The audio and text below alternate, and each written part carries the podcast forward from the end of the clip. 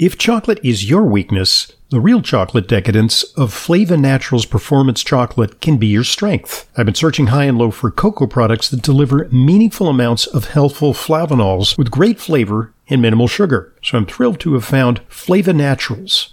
Extensive research demonstrates the remarkable benefits of daily cocoa flavanols on brain and heart function, including a recent Harvard study showing a 27% reduction in cardiovascular death. But you need to eat five or more ordinary dark chocolate bars every day to match the flavanols consumed in most of these studies. Flava Naturals Performance Dark Chocolate, cocoa powder, and beverages deliver five to nine times the flavanols of typical dark chocolate. Their secret is sourcing premium, high flavanol cocoa beans and processing them naturally. The result is decadent dark chocolate with the flavanol levels needed to fuel brain and cardio performance. I use it every day. For more information and to order, just go to flavanaturals.com. That's flavanaturals.com.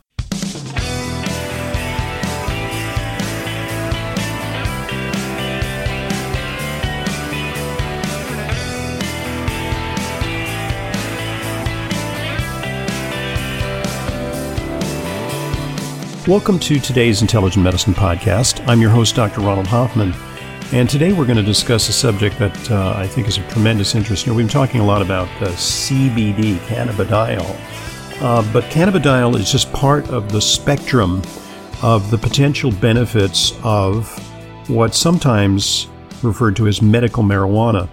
We prefer the term medical cannabis because medical marijuana has the connotation of, uh, you know, scoring with a dealer and uh, clandestinely smoking a joint. Uh, if you think that this uh, phenomenon is a, a youth phenomenon, uh, take a listen to this. Uh, this is an article that I called from a business magazine. It's the Business Financial Post. Headline, the new gray market as older users warm up to cannabis, pot companies want to learn more. And the idea is that uh, some baby boomers, you know, maybe they've tried pot, you know, in college, they kind of grew out of it. They think it's silly, or maybe it, uh, they had adverse effects. They felt uh, anxious or paranoid uh, or hyper, uh, but they may be coming back to it. It turns out that uh, in a survey of several states, Oregon, Colorado, Washington, Nevada, and California, seniors make up 25% of the overall number of cannabis consumers. And one of the uh, directors of research for one of these firms that's trying to move uh, medical marijuana in the mainstream.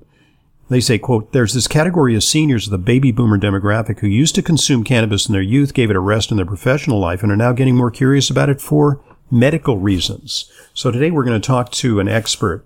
Uh, she's Patricia Frye. She's an MD, and she is a specialist uh, in the prescribing and dispensing of all things related to cannabis.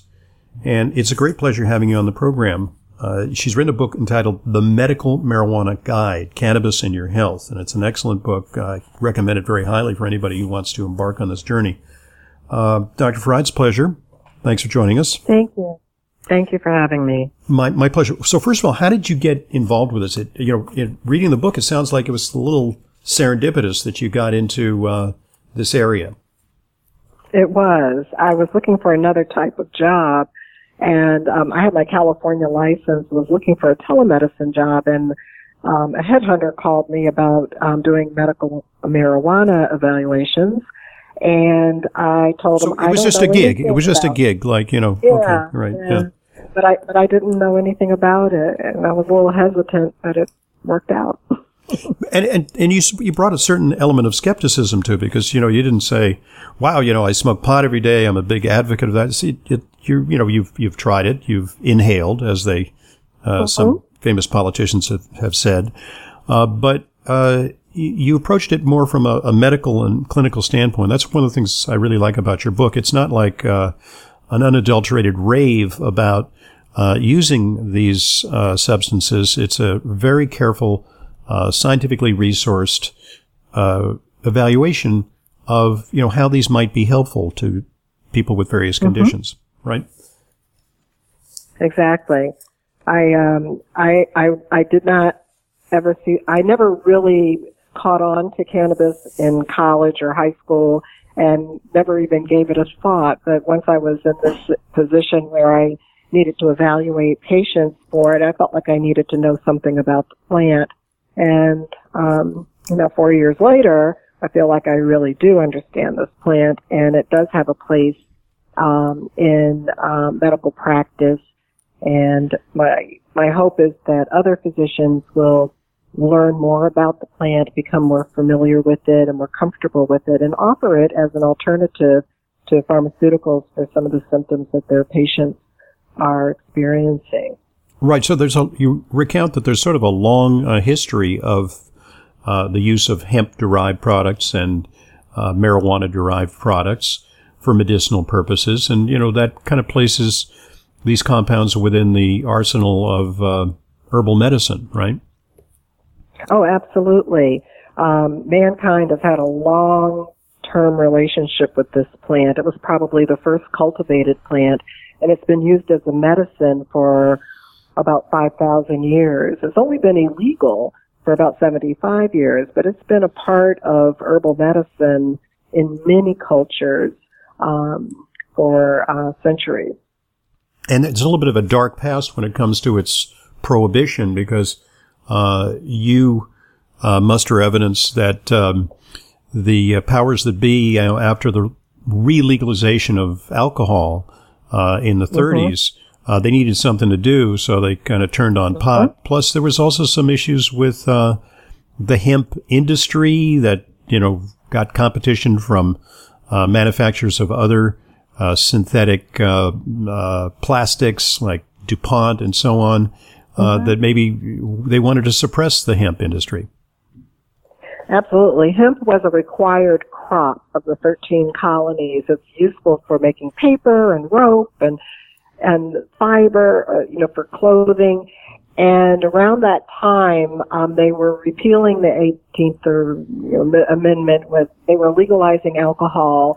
Um, the new, the director of this newly founded, um, Bureau, uh, Federal Bureau of Narcotics needed something else to go after he was married to um, Andrew Mellon's niece, and Andrew Mellon was the financier for the DuPonts who were coming out with nylon and synthetic um, paints. And so it was kind of a, a little bit of a perfect storm that um, that cannabis kind of got caught up in because it was a, a a, a prescription medication. It had been on the U.S. pharmacopoeia for almost a hundred years, and there was there were really no problems with it. And so, because of these financial issues, where hemp was would have, would have been a um, a, a competitor in that it was so economical to use, and we had this director of the Federal Bureau of Narcotics who needed a new project to keep his funding going. Um, and then at that time, if you weren't using it, was using it uh, sort of for anxiety and what we would call recreational. It was um, it, it was used a lot by the Mexican soldiers um, because they preferred it to alcohol because they, it could help them relax and they could kind of get a good night's sleep and they didn't have a hangover the next day. So the population that was really using it was an easy target as well. So there's a certain uh, shall we say, racist element to that too, because, you know, I, I recall when I was a high school student, I'm a baby boomer, uh, they showed us a film called uh, Reefer Madness. And, uh, oh, yeah. you know, they basically, they were saying that, uh, this was, uh, something that was used by the underclass, by uh, blacks, by Mexicans, by crazy eccentric jazz musicians, and it, mm-hmm. it basically made him crazy. You know, it was like, and it made him addicted too. Uh, we'll talk a little bit about the issue of dependency because I think that's important. But you know, uh-huh. some, something that I think is important to get out in front of is, you know, this whole issue of um, legalizing medical marijuana. It's a, it's a big issue. It's a cause celeb. A lot of states have done it, but does legalization of uh, medical cannabis open the door to wide stream availability? Is it in effect condoning it? So, for example, you know, we have, you know, oxycodone is legal, you know, for prescribing purposes, that there are medical applications for pain, but merely by making it available, well, there's a big, uh, you know, subculture that's been an embrace of this very addictive medication. And uh, similarly, you know, morphine's great for pain, but uh, the fact that morphine got invest- invented uh, led to uh, recreational use of heroin and uh, we're off to the races with a, ter- a deadly uh, heroin epidemic. So, you know, how do we address that concern? Well, it is a concern. Um, there is um, cannabis has an addiction rate of about nine percent, and it's most commonly um, um, an issue in young males, 18 to 26, that are using it recreationally. And um, with like any subst- any substance that gives any type of intoxicating effect or euphoric effect, um, there's there's a risk that some people will misuse it or abuse it. Um, and, and that's a concern, especially in adolescents, because their brains are still developing. But with adults, whether they use it medicinally or whether they use it because they're going to misuse or abuse something, at least the cannabis will not kill them. Um, you know, if you overdose on opioids, you stop breathing. You get respiratory you arrest. Yeah. Mm-hmm. Right. And if you if you overdose on cocaine, you can you know your heart can go into an arrhythmia. If you overdose on Tylenol, your liver can shut down.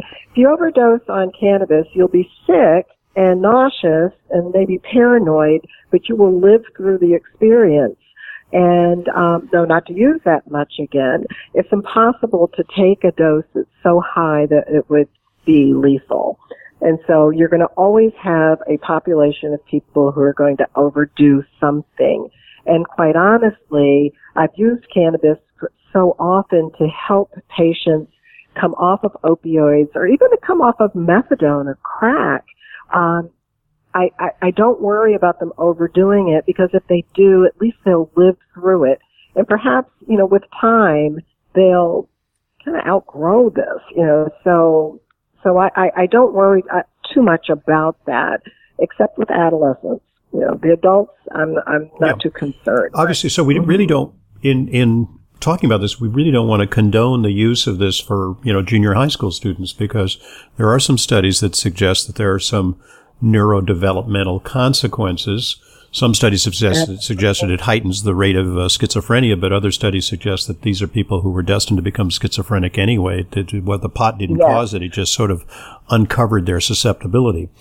Um, but yes, actually, and I just would like to interject that sure. THC and CBD have antipsychotic benefits, and so the thought is that some patients who are in the early stages of psychosis and may not have been identified um, are actually um, self-medicating and and getting some relief from using the cannabinoid. From the very troubling symptoms that they have. It sort of has a calmative mm-hmm. effect. Okay. Well, mm-hmm. so, you know, key question here is can you get relief from various conditions? Is it efficacious at doses or in forms that minimize the high? Because I think that's, you know, frankly, you know, we spent a lot of our early lives trying to get whatever, stoned, drunk, you know, get out of our heads. I think we as, you know, responsible adults, as we age, we want to maintain mental focus. Many of us have, you know, have a lot of responsibilities. We're already worried about losing our memory. So we want yeah. the benefits, but we don't want, we not necessarily desirous of the high. Well, the plant has about 500 compounds. 150 of them are particular to the can- cannabis plant. Of those compounds, there are only one or two that have any type of intoxicating effect. The most well known, of course, is THC. There's a metabolite of THC that is mildly intoxicating, but it's also very sedating, so it's great for sleep. When you use CBD and THC together, they actually potentiate each other in terms of their medicinal benefits, but the CBD will mitigate the intoxicating effect of the THC, which makes it um, beneficial for patients who need the THC but who do not want to experience any mental impairment. So this, the CBD uh, has been advertised as something that has the benefits without the high. I mean, maybe there's you feel a little more mellow. There's some relief of anxiety, but you don't feel like you can't get behind the wheel of a car and, and you know, drive uh, through the night. It's not going to make you steer off no. the road or, or, you know, lose your judgment. No, there's no intoxicating effect with CBD. So people can use CBD or CBD with a small amount of THC and be completely clear minded. They can work They can drive, they can sign contracts, they're completely in control. It's only when THC is used by itself that it's intoxicating. Okay. So in your book, a continuing theme is different strokes for different folks and different conditions. It's highly individualized. And also yes. the theme that less is more, that, you know, you don't need yes. to get completely blasted, you know, to get relief from pain, uh, or to get, uh, some of the benefits in terms of digestion, the med, sleep, and so on. Right. You don't have to be high or stoned at all. Um, now, a little bit of um, of intoxication can be a benefit for some patients. You know, one, one, one person's adverse effect is another, can be another person's benefit. For patients who are, um, have a, um, suffered, um, continuous chronic severe pain, patients going through serious illnesses, um, severe depression, sometimes just being a little bit um, intoxicated or uh, relaxed can can actually offer a respite for these patients where they it takes their mind off of their um, their pain. It takes their mind off of their um, their situation. And and so it it can be a benefit and it's certainly a small amount of THC can go a long way in terms of treating symptoms like pain actually THC works better at mm-hmm. low to moderate doses than it does at high doses. So when you get into really high doses, you're actually um, losing a little bit of the pain relieving benefit. When patients are are ask, or people are looking for really high doses of THC, they probably have more um, of an issue with tolerance than um, an actual medical condition. When you say tolerance, did it require more and more? Uh, and yeah, because we have this endocannabinoid system. It's a receptor system. We make our own um, compounds in, in the body to interact or to activate these receptors, and THC activates them as well. And when the system sees too much THC around, it starts to shut down receptors because the whole system is there to create balance or homeostasis.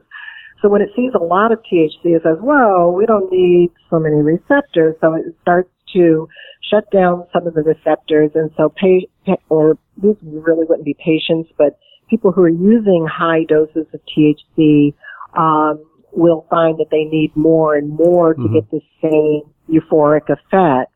But it is, um, if, if it is a patient who who is using high doses for, let's say, if they're treating cancer or um, some other, you know, symptom, and they need to, um, and they find that their dose isn't working any longer. All they need to do is stop using it for about three or four hmm. days, and then these receptors are released. That's sort of they, like a reboot of their their their receptors. Yeah, mm-hmm. interesting. Exactly. So I think a big question for a lot of our listeners, many of our listeners are attuned to the benefits of CBD.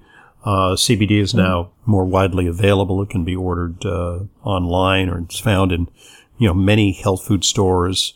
Uh, and uh, I, have seen it more and more in sort of these boutique stores in New York City. Uh, certain parts of the country less so, but you know I think it's more of a free fire zone here in in New York. Um, mm-hmm. The what about the, the difference between people who respond to CBD alone and the people who may require um, a THC CBD combo?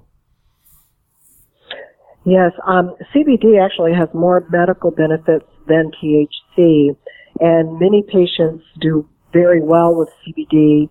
CBD and THC together, though, seem to work a little bit better, and CBD doesn't really interact with the receptor directly. Um, THC does. CBD is thought to interfere with the metabolism of the cannabinoids that our bodies make, sort of like a serotonin reuptake inhibitor. So that um, CBD inhibits the enzyme that breaks down anandamide, which is one of the cannabinoids that our bodies make. And so by doing that, it increases our natural endocannabinoid levels.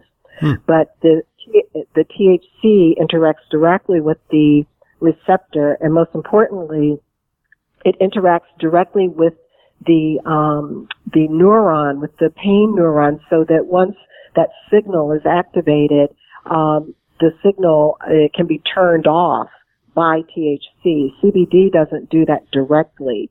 CBD does that indirectly by increasing anandamide, which will turn the signal off. THC can turn the signal off. And there are quite a number of pain syndromes that are thought to be due to endocannabinoid deficiency. Mm-hmm. So by adding these cannabinoids, you're kind of boosting your your your endocannabinoid system to work more efficiently. Uh, what's interesting, when you contrast uh, uh, THC versus CBD, you know, a lot of people talk about uh, the munchies when they smoke pot. You know, it's kind of mm-hmm. sort of like a famous uh, trope from a Cheech and Chong movie. You know, they just mm-hmm. hit the hit the drive-in and uh, chow down. but mm-hmm. CBD, you note in the book, has opposite effects, and I've noticed several of my patients have told me that they they are less impulsive about craving sugar uh, and carbohydrates yeah. when they when they take CBD alone, as opposed to getting the munchies. It's it's a number of mechanisms. One, CBD suppresses appetite. It also regulates glucose and fat metabolism. And so I, I commonly see patients back who have lost weight. They're using CBD. They've lost weight. Um, their insulin levels are their doses are down, their blood sugars are coming down, their hemoglobin A1Cs are, are improving. Um, it, it really is about um, modulation and getting things back in balance. Even patients who typically use THC and do have appetite stimulation, they tend to have lower body fat percentages than people who do not use cannabis. Hmm. And it's because it influences all of these other mechanisms so they um, they're utilizing these calories perhaps more efficiently. Hmm, interesting. Uh, okay, this is a good point at which to pause because we divide our podcast into two parts. Uh, but in part two, I want to get into some specific applications. So we're going to talk about pain. We're going to talk about uh, stress and anxiety. Uh, we'll talk even about uh, cancer, Alzheimer's disease, and digestive ailments. There's a lot of applications. Mm-hmm uh, to a uh-huh. variety of conditions, even more than I've just enumerated. We'll take that up in part two with today's yeah. guest. Uh, our, she is uh, Patricia Frye, MD. Uh, written a great book, The Medical Marijuana Guide, Cannabis and Your Health. I recommend it very highly. Oops, that's a double entendre. you tend to do that sometimes when you talk about this kind of stuff. Um, go out and score it. Uh, there we go again. I'm Dr. Ronald Hoffman, and this is the Intelligent Medicine Podcast. We'll be right back.